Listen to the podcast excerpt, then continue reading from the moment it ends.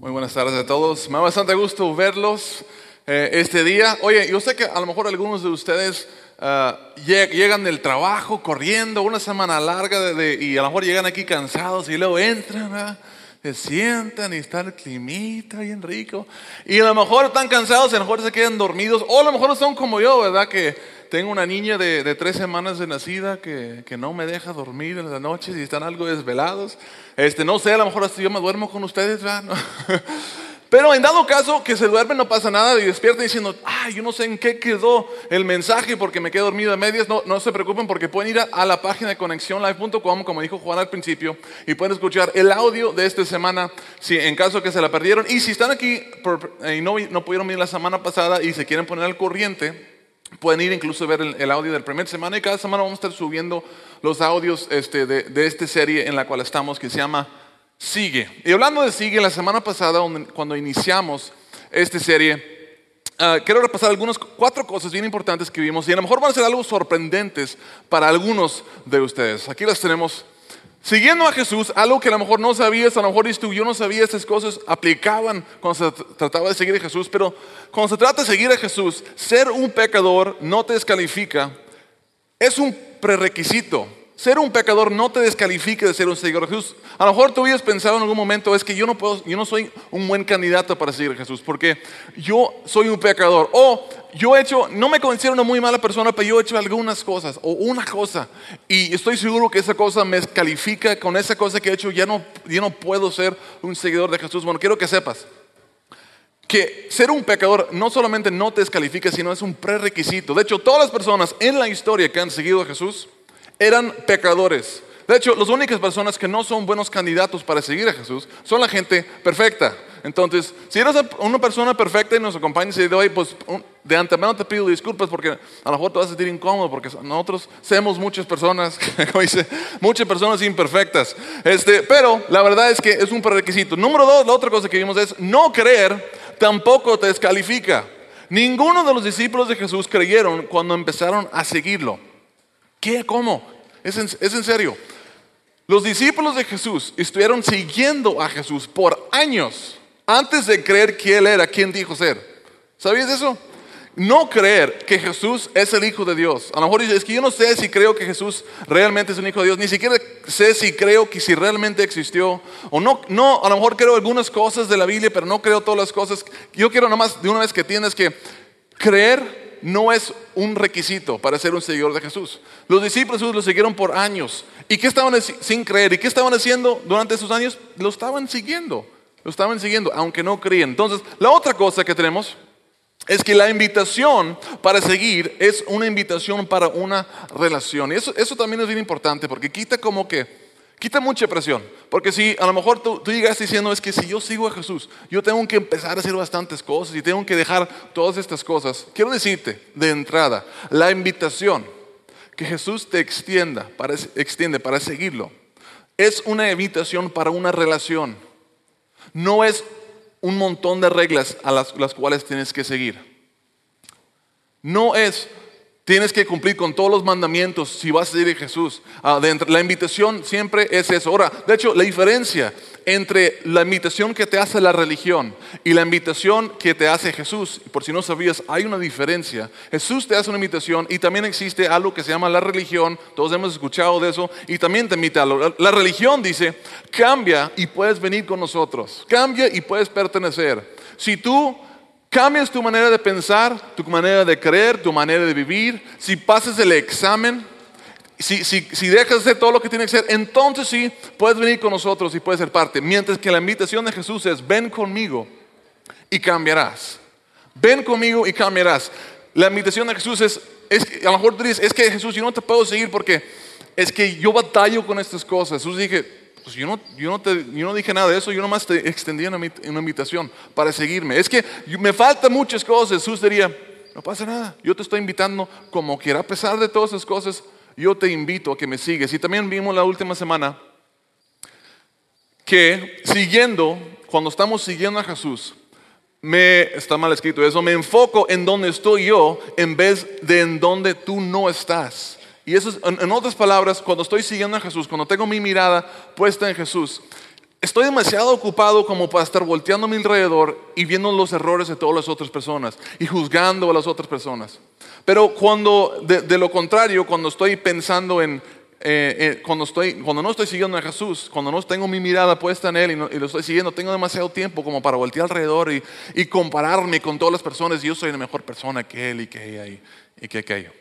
Entonces, la, serie que, la, pregunta que vamos a estar respondiendo durante toda esta serie no es la pregunta, es la pregunta que yo quiero que ustedes hagan, pero no es la pregunta, ¿soy una buena persona? ¿Cumplo con toda la ley? ¿Hago? ¿Soy un buen cristiano? No, la pregunta que quiero que nos hagamos en esta serie es, ¿estoy siguiendo? ¿Estoy siguiendo? Sencillo. ¿Estoy siguiendo a Jesús?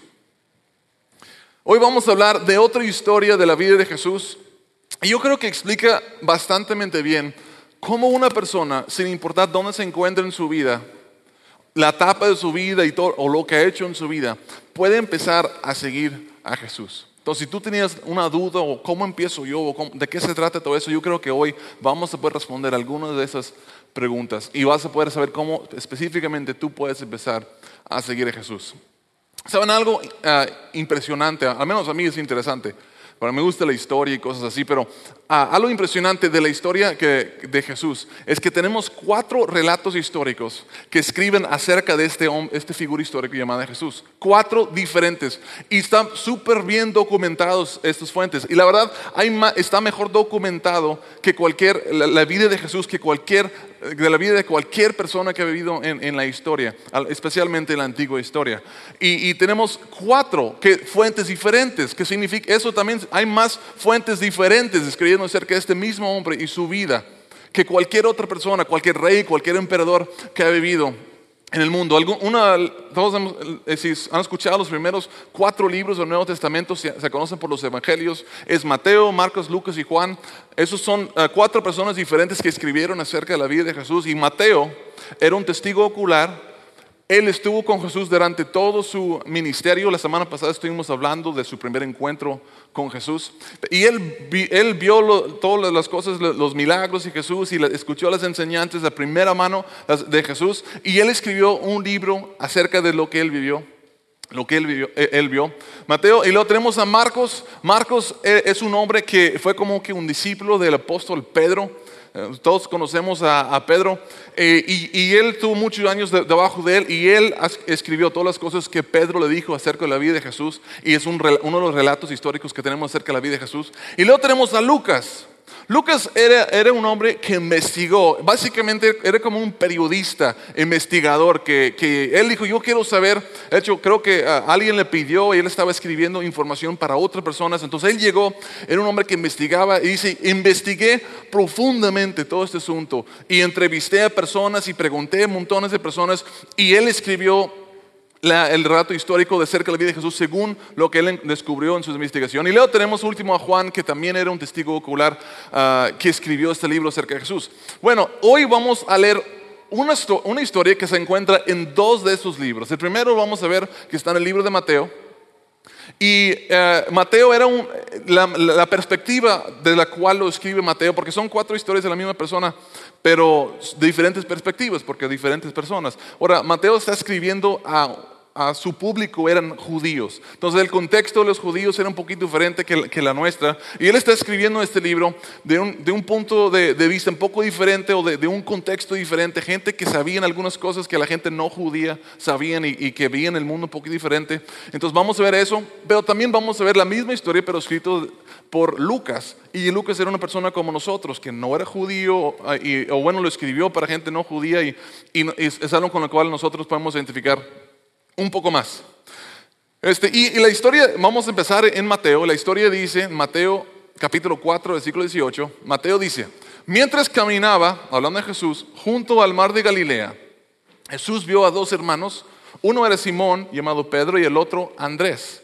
Estaban escuchando la red, pero estaban echando la red al lago, pues eran pescadores. Entonces, ah, tenemos a Jesús, la historia de Mateo, van caminando por, por, el lago, este, el mar de Galilea, y unos pescadores andan ahí pescando. Y dice Jesús a esos hombres, vengan, síguenme, les dijo Jesús, y los haré pescadores de hombres. Al instante dejaron las redes y los siguieron. Imagínate, Llega un hombre que tú nunca has visto en tu vida caminando por la orilla de, un lago donde tú estás pescando, resulta que eres pescador, y te dice, ven y sígueme, tú eres el pescador de hombres, y dejas todo lo que estás haciendo, tu profesión, y, dejas, y te vas y, lo sigues. ¿Quién hace eso? ¿Quién hace, ¿Quién hace algo así? ¿Saben qué se pone? Más extraño todavía. Dice más adelante, vio a otros dos hermanos, Jacobo y Juan, hijos de Zebedeo, que estaban con su padre en una barca remendando las redes. Jesús los llamó y dejaron enseguida la barca y a su padre y lo siguieron. Imagínate.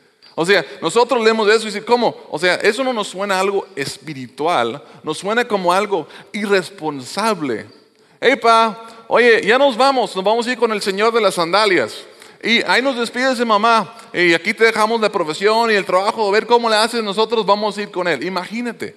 Entonces, cuando, cuando yo era joven y, yo leí esto y escuchaba hombres que se paraban eh, a lo mejor al frente de un, grupo, para, un, cuarto auditorio parecido a esto, y nos, compartía, decía cosas como, ya ven, según el, Evangelio de Mateo, lo que tú tienes que hacer, Jesús te va a decir, deja todo y sígueme. Y así como sin nada, sin más información, tú tienes que hacerlo. Porque o Jesús es Señor de todo, o no es Señor de nada en tu vida.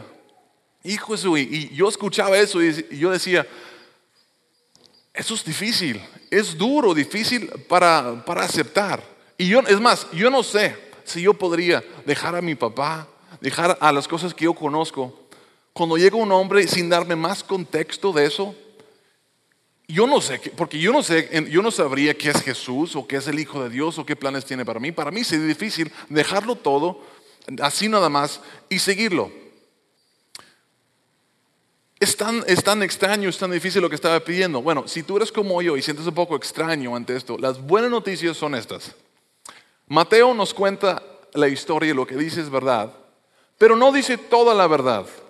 No es que esté tratando de esconder algo, sino que hay detalles bien importantes para nosotros, nosotros que no somos judíos, que nos, nos, sirve, nos sirve mucho entender. Entonces, ahora vamos a ver la historia desde la perspectiva de Lucas, que era una persona como nosotros, una persona como yo en el aspecto de que yo no creo cualquier cosa nada más porque me lo dicen y a lo mejor tú eres así también. Oye, muéstrame evidencia, yo necesito saber el conocer el contexto. Y Lucas nos cuenta esta historia con mucho más contexto Ah, entonces, si tú eres una persona así y te sirve eso, que vamos a empezar incluso viendo el, lugar. La historia empieza, Jesús está eh, al lado del mar de Galilea, entonces podemos ver aquí una, imagen satelital. Aquí es, esto es Israel. En esta época del año está muy, muy seco, muy, seco. Y aquí tenemos dos, dos cuerpos de agua. Aquí abajo vemos el mar muerto. Eh, es, el lago del punto más bajo en la tierra, no hay otro lago más profundo, está como más de 200 metros debajo del nivel del mar ese presa, e, es, ese lago. Y luego aquí vemos, casi no distingue, pero hay un río que se llama el río Jordán, hemos escuchado mucho eso en el Evangelio, y acá arriba tenemos el mar de Galilea. Y la mayor parte, de hecho, todo el ministerio de Jesús se llevó a cabo dentro de este área. Nosotros escuchamos de Jesús, es más, es, es un área tan pequeño, y relativamente insignificante para el mundo, que cuando, si tú lo, nos vemos en un, mapa mundial, no distinguiríamos eh, probablemente, o sería difícil distinguir esos lugares de agua o, encontrarlo en el mapa. Pero todo lo que, lo que sabemos de Jesús y, y lo famoso que ha llegado a ser Jesús, todo lo que hizo fue en ese pequeño espacio ahí. Y, la historia ahí se lleva a cabo alrededor del mar de Galilea. Y aquí es una imagen del mar de Galilea para que puedan ver un contexto. Es, es, un, es un, mar, no es una pequeña, un pequeño ah, lago. Está muy grande. En, en, su parte más largo tiene como 22 kilómetros de largo. O sea, está bastantito grande. Y Jesús está caminando por la orilla de este mar de Galilea. Cuando Lucas empieza a contar la misma historia que nos contó Mateo pero con más contexto. Y dice, un día estaba Jesús a las orillas del lago de Genezaret, que es lo mismo de, el mar de Galilea, otro nombre. Y la gente lo, apretujaba para escuchar el mensaje de Dios. Ok, bueno, ya desde, desde ya podemos ver que Lucas nos está dando mucho más información que Mateo. Mateo no nos dijo No dijo que Jesús iba caminando por la orilla, pero no comentó que Jesús andaba predicando al lado del mar de Galilea. Y tampoco nos comentó que había una multitud muy grande de personas que lo estaban siguiendo. Tanto que se estaban acercando y porque quieren escuchar, estaban más y más cerca, que Jesús estaba casi en la orilla de caer en el agua y, la gente como quiera no lo escuchaba. Entonces eran bastantes personas. Y esto es importante. Hay algo importante que quiero que notemos aquí. Que siguiendo a Jesús siempre empieza con información. Siguiendo a Jesús, siempre empieza con información, aprendizaje, con evidencia, con el escuchar, con que alguien responde a tus preguntas o contesta las preguntas y dudas que tú tienes. Entonces, el contexto de eso, tenemos a Jesús que está predicando y la gente que lo está escuchando, entre ellos están los discípulos que ahorita vamos a ver, están escuchando y están recibiendo información, un contexto. Entonces Jesús está enseñando y se encuentra rodeado y le faltaba espacio y dice, continúa el pasaje. Entonces vio dos barcas que los pescadores habían dejado en la playa mientras lavaban las redes. Ahora, eso, eso es nomás un dato interesante. Los, los pescadores en ese entonces, al menos en esa región, pescaban de noche.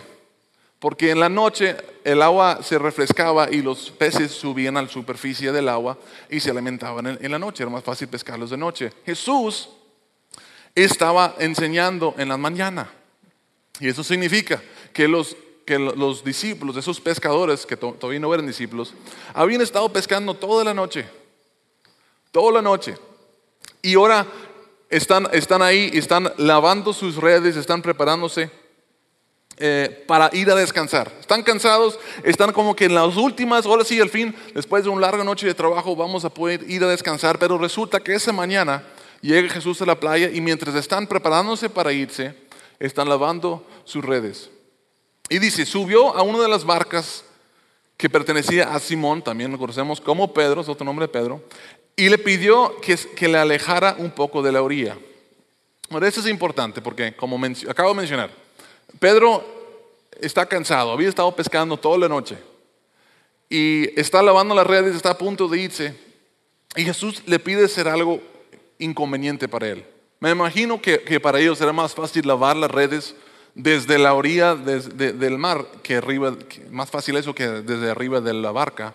Pero Jesús les dijo, oye, te voy a pedir un favor, nada más que me, que, me prestes la barca para separarme un poquito de la orilla para poder compartir.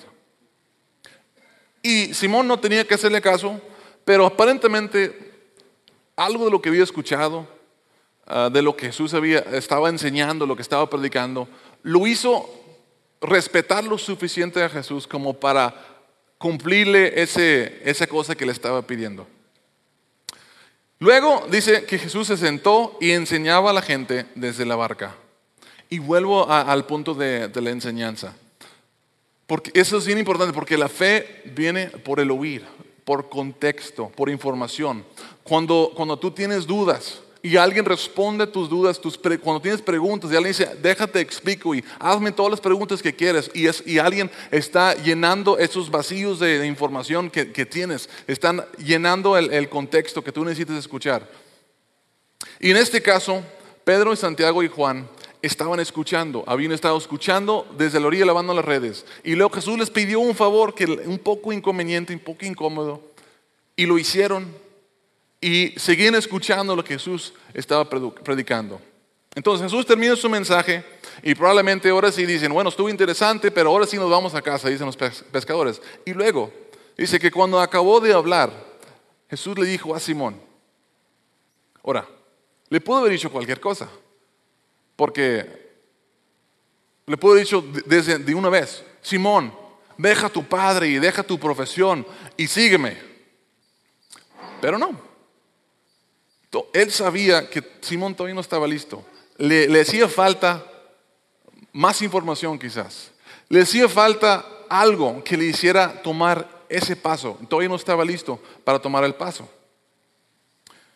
Entonces, ¿qué dice? Dice, lleve la barca hacia aguas más profundas y echen ahí las redes para pescar.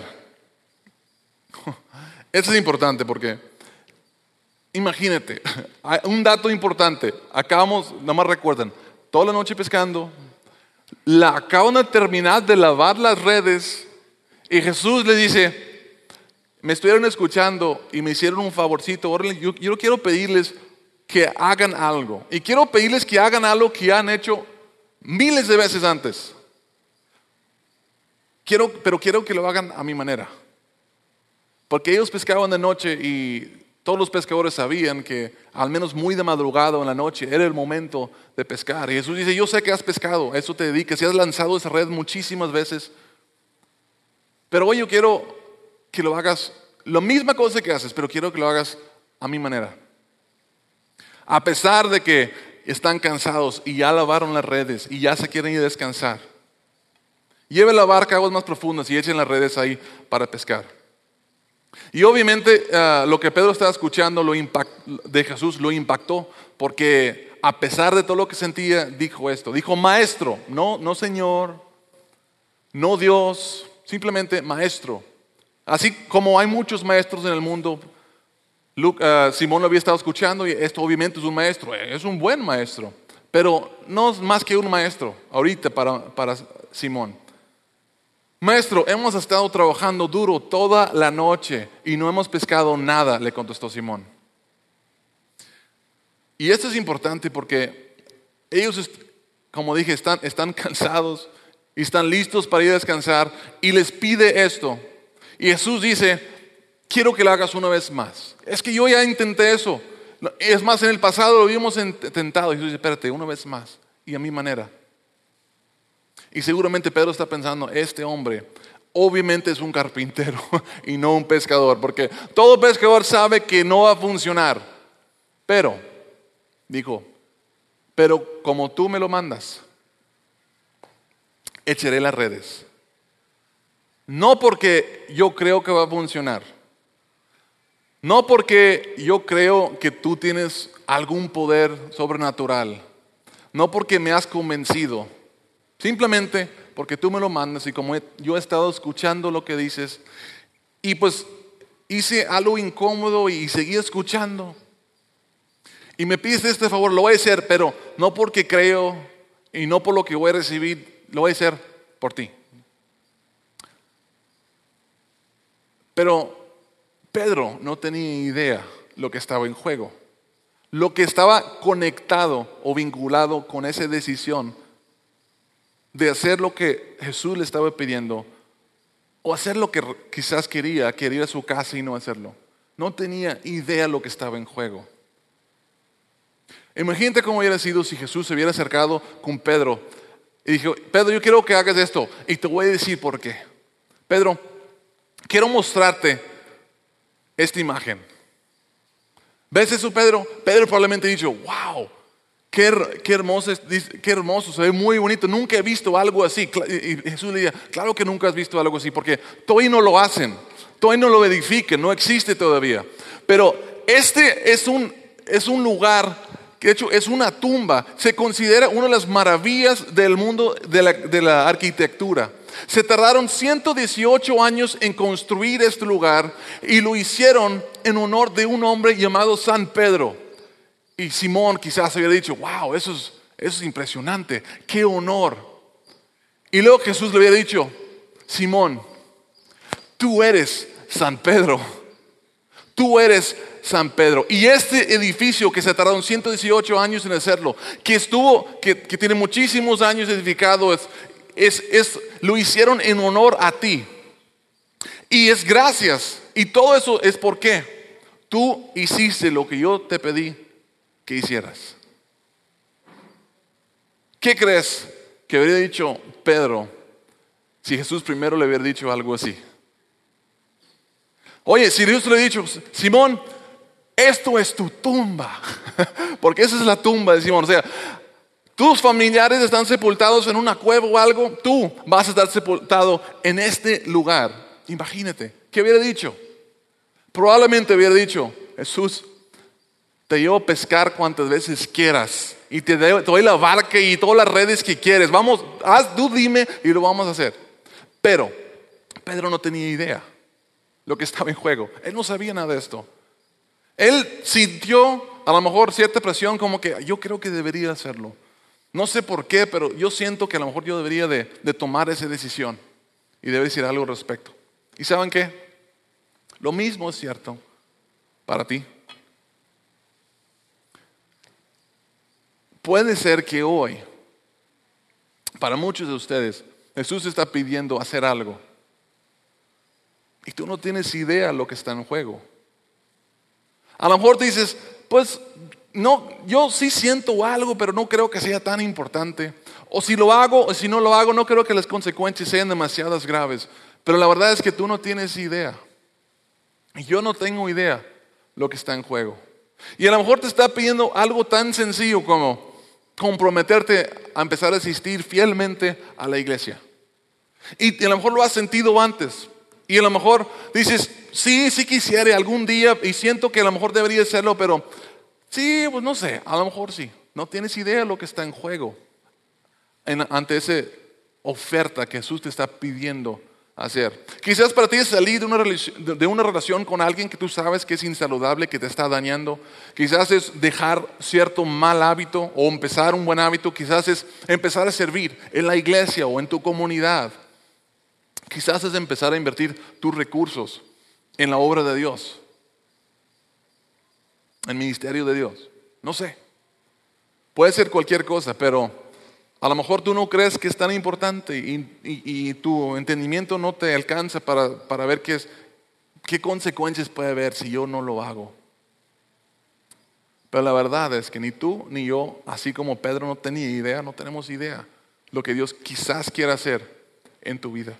Las grandes cosas que Dios quiere hacer y todo está vinculado, respaldado, descansando sobre tu decisión de decirle sí o no a la invitación que Jesús hoy te está haciendo. Y así lo hicieron. Lo hicieron no cuando creyeron que era verdad, no cuando estaban convencidos que iba a funcionar, no después de, una oración o tener algún encuentro espiritual. Lo hicieron. Le hicieron caso a, ese pequeña voz, ese, ese sentimiento. Así lo hicieron y recogieron una cantidad tan grande de peces que las redes se les rompían. Se les rompían. Entonces llamaron por señas a sus compañeros de la otra barca para que les ayudaran. Ellos se acercaron y llenaron tantas las dos barcas que comenzaron a hundirse. A lo mejor hay algún pescador, alguien que le guste la pesca aquí que se estaba durmiendo. Bueno, ahorita están bien emocionados ustedes, ¿verdad? Porque imagínate más peces de lo que has visto en un barco y un barco. Estos eran barcas grandes de madera, fuertes, y se estaban hundiendo ambas de esas barcas. Imagínate. Imagínate lo que van a haber pensado en ese momento. Al ver esto, Simón Pedro cayó de rodillas, chequen esto, cayó de rodillas delante de Jesús y le dijo, ¿Qué crees que le dijo? El que no creía, el que no quería, el que quería descansar, el que dijo, ay Jesús, tengo toda la tarde, trabajando, la noche trabajando, estamos, yo le he hecho mil veces esto y lo he hecho de día y no funciona. Pero que tomó la decisión de hacerlo como quiera. ¿Qué creen que dijo él?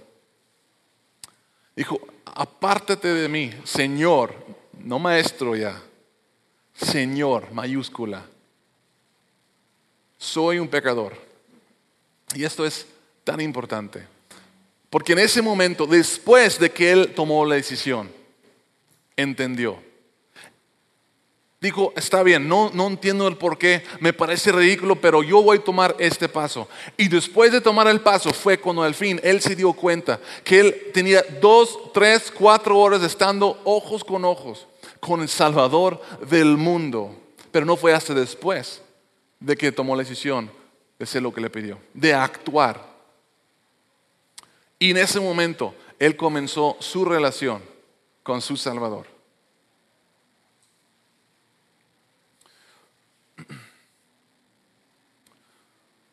¿Y Jesús qué dijo? No dijo Jesús, no, pues sí, cierto, eres un pecador y no mereces ser parte de, mis discípulos. No, no mereces, yo, yo solo invito a personas mejores que tú. La historia dice es que él, hablando de Simón y todos los compañeros, estaban asombrados ante la pesca que habían hecho, como también lo estaban Jacobo y Juan, hijos de Zebedeo, que eran socios de Simón. ¿Y qué dice Jesús? A esos hombres aterrados por lo que acaban de ver, porque se dieron cuenta que este hombre no solo un maestro, estaba en la presencia de alguien mucho más grande que eso. Jesús dijo, no temas, desde ahora, desde ahora. Estaban asustados, pero Jesús dice, no temen porque tengo un plan para ustedes. Y no les puedo decir antes, si les hubiera dicho, no me hubieran creído. Si te hubiera dicho, sígueme, no me hubieras seguido. Si, te hubiera dicho, Simón, esto va a ser tu tumba, me hubiera dicho, estás loco. Todos mis familiares son pobres y yo voy a morir pobre y, no voy a lograr nada en mi vida. Es posible que yo muera en una tumba de ese tamaño. Yo no voy a impactar al mundo. Si le hubiera dicho antes, eso hubiera sido su respuesta. Pero después de que actuaron y vieron lo que Jesús dijo, dijo, ahora están listos. Ahora que ya vieron de lo que yo soy capaz, ahora que pueden confiar en que cuando yo digo, digo que tengo buenos planes para ti, tú puedes confiar en que tengo buenos planes para ti. Ahora sí, te voy a decir que yo tengo un futuro para ustedes. Dijo, desde ahora serás pescador de hombres, le dijo Jesús a Simón. Y seguramente Simón volteó a Jacobo y Juan y dijeron, ¿qué significa eso? no sé, pero viste lo que hizo, no importa, vamos a seguirlo como quiera. Así que llevaron las barcas a la tierra y dejándolo todo, siguieron a Jesús. ¿Y sabes qué? Tú también lo hubieras seguido. Y yo también lo hubiera seguido. Pero no porque Él dijo, déjalo todo, sino porque hubiéramos escuchado, si nos hubieran contestado algunas de nuestras preguntas y dudas, y luego, si hubiéramos tomado ese paso y luego visto cuando nosotros hacemos lo que Dios nos pide hacer, vemos que eso se interactúa, se conecta con la fidelidad de Dios y vemos lo que sucede cuando nosotros tomamos un paso de obediencia y seguimos. Entonces, después de ver todo eso, hubiéramos dicho, ¿sabes qué? Yo también dejo todo. Y papá, mi papá hubiera entendido, porque él también lo vio. él sabe, de hecho, mi hijo, ve con él porque Él tiene buenos planes para ti y te puede dar más de lo que yo puedo darte incluso. En esa historia encontramos cuatro etapas de sigue. Cuatro etapas. La primera etapa es siéntete y escucha. Y, yo creo que todos nos vamos a encontrar quizás en una de esas etapas. Y quizás la etapa en la cual tú te encuentras es siéntete y escucha. Y, y para ti quizás es, estás, estás aquí, lo que tú necesitas hacer en seguir sentando, sentado y escuchando. Escucha lo que Jesús tiene de ti. Escucha lo que dice su palabra. Quizás tú necesites, el, paso que tú necesites tomar el día de hoy es seguir viniendo a la iglesia cada semana y sentarte y escuchar. Porque la fe viene por el oír. La palabra de Dios. Y quizás lo que necesites es simplemente escuchar antes de cualquier otro paso que tú puedes tomar. Sigue escuchando. Quizás es tu etapa y, si tú te encuentras ahí, ojalá hoy, lo que, quiero que sepas que Jesús te está llamando a tomar ese paso. Oye, sigue viniendo y sigue escuchando. Tienes preguntas, tienes dudas, no estás seguro, no pasa nada. Me puedes seguir como quiera. Sígueme de esta manera. Ven, siéntete, escucha. A lo mejor eso es lo que necesitas hacer. Pero hay otra etapa también. La otra etapa es préstale el barco. La etapa de préstale el barco. Y préstele la etapa de préstele el barco fue algo incómodo para, los discípulos porque, pues, como dije, estaban lavando sus redes y les pidió hacer algo un poco incómodo. Porque quizás esto es tu etapa el día de hoy. Quizás tu etapa es de, es de ser algo un poco inconveniente para ti. Como, es que leer la Biblia, ah, eso es bien inconveniente, no tengo tiempo. Ah, yo sé que es inconveniente. Quizás tienes tu tiempo lleno de otras cosas, pero quizás eso es el paso que tú necesitas tomar el día de hoy. Quizás lo que tú necesites es hacer algo tan inconveniente como acercarte a algunas personas y, exponerles tus preguntas. Hay gente que te puede responder tus preguntas y tus dudas. Y escuchar que alguien te resuelve esas preguntas y dudas que tienes. Nosotros tenemos en la iglesia una clase que se llama Punto de Partida. Y está diseñada para gente que está buscando, que están buscando conocer más, saber un poco más. No estamos buscando gente, no está diseñada para gente perfecta, está diseñada para todo tipo de personas que está buscando dónde iniciar. Y, está diseñado para que tú vengas, escuches, participes y hagas preguntas. Y a lo mejor lo que tú necesitas hacer es tomar el paso de entrar a esa clase de punto de partida. Y, si quieres hacer eso, vas a tener que ser algo tan incómodo como ir a la mesa de información aquí detrás, terminando el servicio, y decirle al, que está ahí, oye, yo quiero tomar esa clase. De tu nombre y tu número de teléfono y, y nos ponemos en contacto contigo a ver cuándo podemos iniciar esa cosa. Y quizás es la etapa en la que te encuentras. Pero hay otra etapa. La tercera etapa es llévalo a pescar. y esto es cuando las cosas se ponen mucho más interesantes. Aquí es donde se, se, pone interesante, porque tu Padre Celestial quiere que hagas algo que ya has hecho, quizás miles de veces en tu vida, pero quiere que lo hagas de una manera diferente. Esa es la, etapa de tomar un paso y actuar. Es que no sé si creo, pero no estoy convencido que va a resultar. No importa. Los discípulos tampoco estaban convencidos que iba a funcionar, pero tomaron el paso como quiera. Y fue hasta después de tomar ese paso que les fueron abiertos los ojos. Lo más seguro es lo que te va a pedir hacer, el paso que Dios te va a pedir tomar, va a tener algo que ver con tus relaciones, con tu profesión o con tu dinero. Te va a pedir Dios que hagas algo que has hecho mil veces en tu familia. Tú mil veces Has llegado a casa después de trabajar y pasar tiempo con tu familia. Pero Dios dice, yo quiero que hagas eso, lo que siempre haces, pero quiero que lo hagas a mi manera. Así como tú siempre pasas tiempo con tu esposa o, tienes una esposa y le ves todos los días y ves, tienes hijos y le ves todos los días, yo quiero que sigas haciendo eso, así como haces, pero quiero que lo hagas ahora a mi manera. Quizás tiene que ver con tu trabajo. Dios a lo mejor te diciendo, oye, así como vas todos los días al trabajo, quiero que vayas, sigue yendo al trabajo, pero ahora yo quiero que hagas algo de mi manera en el trabajo.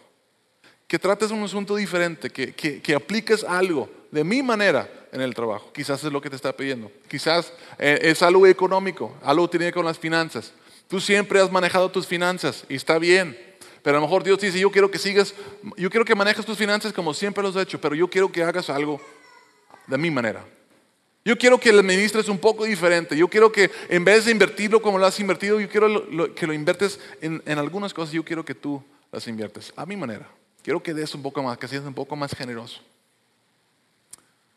Y la verdad es que no sabes lo que está en juego. No tienes idea de lo que está en juego. yo creo que puede ser algo importante, pero no, no creo. Pues, ¿qué, tan, ¿Qué tan grande puede ser? La verdad es que no sabemos y tú no sabes. Es tan insignificante el paso que me está pidiendo tomar. ¿Quién sabe? Tú no tienes idea de cuán grandes son los planes que Dios tiene para ti. Y cuánto depende o está descansando o que se va a determinar cuando tú tomas la decisión y le digas sí. Nada más no es porque creo, no es porque, porque yo creo que me va a ir mejor, simplemente porque tú me lo pides. Yo voy a tomar el paso. Y por último, la última etapa es la etapa de dejar tus redes. Algunos han estado aquí por, eh, a lo mejor viniendo aquí, han estado escuchando por mucho tiempo, se han estado, han estado haciendo preguntas, incluso han tomado algunos pasos, han sido obedientes en algunas áreas. Ah, en las finanzas, Dios, ¿quieres que sea más generoso? Ah, yo quiero ser más generoso y tomas el paso. Ah, fui más generoso. Fíjate cómo sí, responde Dios, pero sabes que yo, yo no quiero ser generoso. Ah, bueno, dice Dios, te, abre la puerta para otra porque yo quiero que me sigas, que hagas esto en tus relaciones, con, con tu esposa, con tus hijos, con tus amistades, con tus papás. Está bueno, yo lo voy a hacer. Wow, Dios es fiel y mire cómo responde Dios. Y ya, yo no quiero hacer eso ya. Ahora, bueno, en tu trabajo y has tomado pasos, ya has experimentado algunas cosas, pero quizás es hora que dejes de, de jugar, que dejes los juegos a un lado y que digas, Jesús, lo que tú quieras que abandones el barco y que abandones tu papá y que abandones tus redes de pescar y que Jesús, lo que tú quieras. Señor, dime dónde. Dime brincar. Dice brincar, yo te pregunto, ¿qué tan alto? ¿Qué quieres que haga?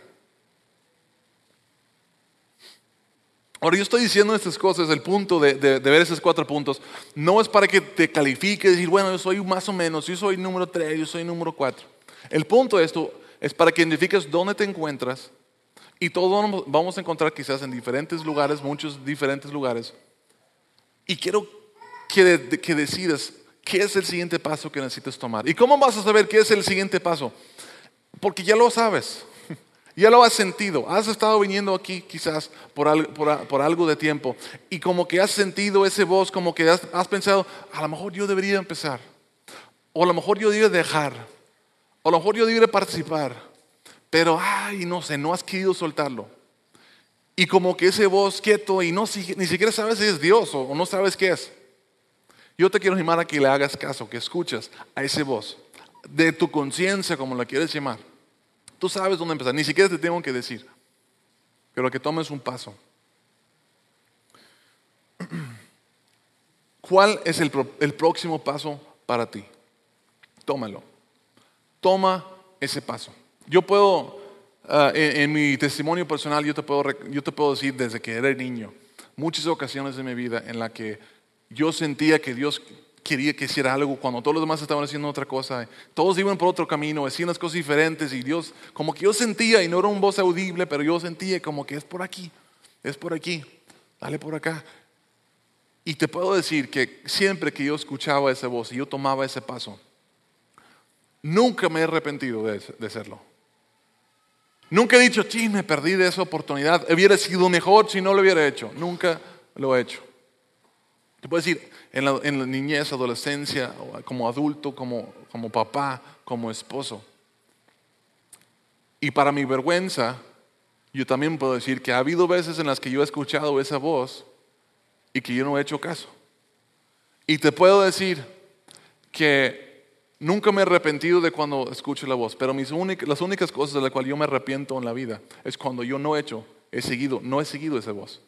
Las peores consecuencias que he sufrido no han sido porque yo no tenía idea y no, yo tenía idea, pero hice caso omiso a la voz. Si tú le haces caso a la voz, si tú tomas ese paso que tú sabes cuál es, no te vas a arrepentir, pero si no lo haces, nunca vas a saber cuál grandes son los planes que Dios tiene para ti. Cuán grandes son los planes. ¿Qué, ¿Qué es lo que Dios quiere hacer en tu vida? Puedes pasar toda tu vida especulando. ¿Qué hubiera pasado si yo hubiera hecho caso a esa voz? Así que te pido, por favor, a una persona que tiene experiencia en esto, te pido, hazle caso, toma un paso. Las cuatro etapas de seguir es Siéntete y escucha, préstale el barco, llévalo a, pescar, dejar tus redes. No sé cuál es la tuya, pero yo te animo a que tomes un paso. Y quién sabe qué gran cosas Dios tiene planeados para ti. Los, acompáñenme en una oración para, para ya despedirlos. Dios te doy, Padre, te doy gracias por, por este este pasaje que tú has guardado para nosotros, tanto tiempo lo has preservado para que hoy lo podamos escuchar y saber cómo es que nosotros podemos seguirte. Y que no es necesario ser perfecto, ni siquiera es necesario tomar una decisión. nuestra primera decisión de seguirte no tiene que ser una de seguirte por completo, pero seguirte en algunas áreas de manera que tú puedas ir creciendo nuestra fe, contestando nuestras preguntas. Dios, hay, tantas personas aquí y estoy, estoy seguro que muchos necesiten tomar un paso y tú les estás llamando a tomar un paso en un área quizás muy específica en su vida y otros poquito más general, pero ellos saben que necesitan tomar un paso. Señor, te pido que les des claridad y les ayudes a tomar el paso que necesiten tomar. y, y a lo mejor no creen que va a funcionar, a lo mejor les parece algo ridículo, pero la verdad es que no sabemos. Dios, y yo no quiero que se pierdan lo que los planes que tienes para ellos, Señor. Así que ayúdalos a tomar ese paso, dales el valor para tomar ese paso. Ayúdanos a tomar un paso para seguirte. Y durante esta serie sigue enseñándonos cómo podemos seguirte. Bendice cada uno. En nombre de Jesús le pedimos. Amén.